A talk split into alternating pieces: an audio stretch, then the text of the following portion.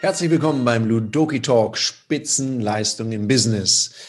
Ja, und heute, ja, heute habe ich mich entschlossen, mal eine Solo-Folge zu machen, weil mich beschäftigt gerade so ein Thema. Wenn es um Spitzenleistung geht, geht es ja auch dann darum, Spitzenleistung abzurufen, wenn die Zeiten gerade ein bisschen anspruchsvoll sind. Und aktuell glaube ich, wir sind mitten in der Pandemie, steigende Infektionszahlen, ist die Situation anspruchsvoll, gerade für uns Trainer.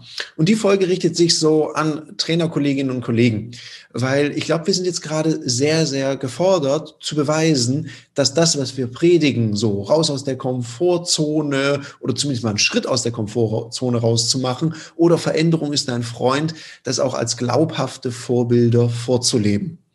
Weil ich bekomme so diese Tage mit, die viele unserer Kunden, Konzerne, ich glaube, die gehen sehr achtsam mit der Situation an, schauen genau hin. Und ja, es werden wieder Veranstaltungen abgesagt, es werden Veranstaltungen digital gemacht. Und beim zweiten Punkt bin ich mir gar nicht so sicher, ob die immer digital gemacht werden würden, wenn unsere Kunden nicht wüssten, dass es auch klappt. Ich habe überlegt, hm, was kann ich hier für einen Mehrwert mitgeben? Und ein so ein Appell, eine Idee, die ich dir hier mitgeben möchte, ist, wenn du aktuell Seminare planst, weil das Schöne ist ja, es finden aktuell noch Präsenzseminare statt, natürlich unter den typischen Hygienemaßnahmen, teilweise mit reduzierter Teilnehmerzahl. Und gleichzeitig gibt es einen Aspekt, der gerade sehr, sehr wichtig sind, weil schnell ist mal eine Veranstaltung abgesagt, Jetzt kommt vielleicht ein Teilnehmer aus einem Risikogebiet. Wir haben ja nach wie vor immer noch dieses Beherbergungsverbot, das möglicherweise gerade überall gekippt werden wird. Und gleichzeitig ist es ja trotzdem so, dass manche Konzerne sagen, nee, nee, nee, wenn ein Teilnehmer aus einem Risikogebiet kommt, dann darf der nicht an der Schulungsmaßnahme teilnehmen. Und wenn es zu viele sind, dann fällt die Schulung einfach aus. Jetzt wäre es doch spannend, dass wenn du jetzt gerade Angebote schreibst oder Seminare vorbereitest oder Veranstaltungen vorbereitest, und das ist eben diese Extrameile, die auch von Kunden gutiert wird, dass du wirklich deine Seminare und deine Trainings immer zweigleisig vorbereitest. Das heißt, es gibt ein Präsenzkonzept und es gibt ein digitales Konzept und beide Konzepte sollten stehen und für dich sitzen. Natürlich bevorzugen die meisten von uns ein Präsenzseminar. Und gleichzeitig ist es keine Ausrede, kein Grund dafür, ein schlechteres Online-Seminar zu machen. Vielleicht ein paar ganz praktische Tipps, was uns, was mir ganz persönlich gerade ganz arg hilft. Ich habe immer alle meine Seminare, die ich so gegeben habe, wir machen ja da Fotoprotokolle, angeschaut. Das habe ich schon die letzten Jahre gemacht und habe gemerkt, okay, manche Dinge, die man immer wieder tut, ich habe immer meine Flipcharts mitgenommen, ich habe manche vorgezeichnet. Jetzt, die, die mich kennen, wissen, ich bin jetzt nicht so der Mega-Zeichner. Das heißt, ich brauche da auch eine Weile für. Und mittlerweile habe ich auch dank meines Geschäftspartners, dem Wolfgang, viel dazugelernt, der mich auch ermutigt hat, da ein bisschen zu experimentieren, um mich auszuprobieren. Schöne Flipcharts. Jetzt habe ich nur gemerkt, so ein Flipchart funktioniert echt schlecht digital. Natürlich kann ich mit der Konferenzkamera, die ich hier habe, kann ich mich im Raum bewegen, vor eine Pinnwand bewegen und, und, und. Aber das ist immer so die Frage, funktioniert dieses Spektakel dann wirklich? Können die Leute das wirklich lesen? Äh, finden die das cool, dass ich da so vor der Kamera herumrenne?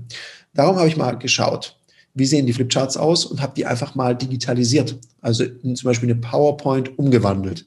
Was da immer wichtig ist, dass es keine Bleiwüste ist, sondern emotionale Bilder, Ausdruck, ausdrucksstark, wenig Text, weil die PowerPoint ist nicht das, was funktioniert in einem Seminar sondern was funktioniert, bist du als Trainer und auch die Interventionen, die du machst. Das heißt, das soll höchstens unterstreichen und auch so ein visueller Anker sein. So eben wie auch ein gutes Flipchart. Dann habe ich mir angeschaut, welche Themen entwickle ich denn mit meinen Teilnehmenden gemeinsam? Das kann man in PowerPoint machen. Da gibt es in PowerPoint oder auch in das Tool, was ich sehr viel nutze, in Zoom, so Kommentierfunktionen. Da können auch Teilnehmer voten, können was dazu schreiben. Es gibt die Stempelfunktion in Zoom, die ich ganz cool finde. Da kann man dann Sternchen dran machen. Man kann ein Textfeld einführen, was dazu schreiben. Also du könntest sogar eine PowerPoint machen, wo du vier Felder hast. Und dann kann, können die Teilnehmer in die vier Felder reinschreiben und könntest über diese Textfunktion tun und da eben das Ausfüllen, das kann, kann man dann abspeichern und als Fotoprotokoll senden.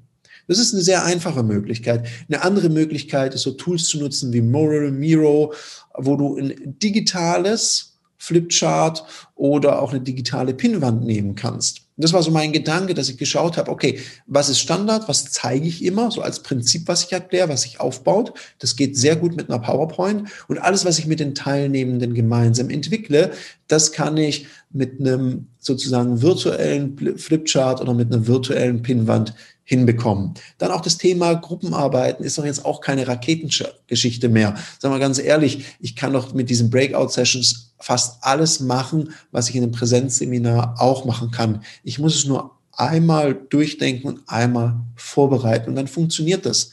Weil ich merke jetzt gerade, ich habe vor ein paar Tagen einfach eine Mail gekriegt und das sind immerhin einige Tage, da kam einfach eine Mail vom Kunden.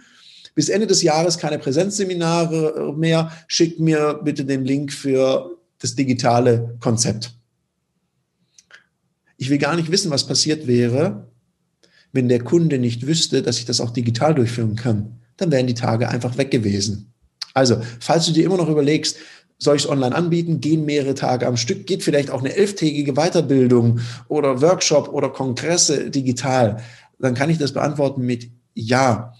Also fang an zu planen setz es um, überleg dir, wie kann ich es technisch umsetzen. Meine Erfahrung ist mittlerweile, es geht fast alles.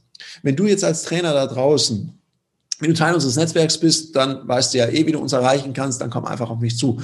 Solltest du noch nicht Teil unseres Netzwerks sein und sagen, ach Mensch, ich würde mich da wahnsinnig gerne austauschen, dann melde dich doch gerne. Setz dich mit uns in Verbindung.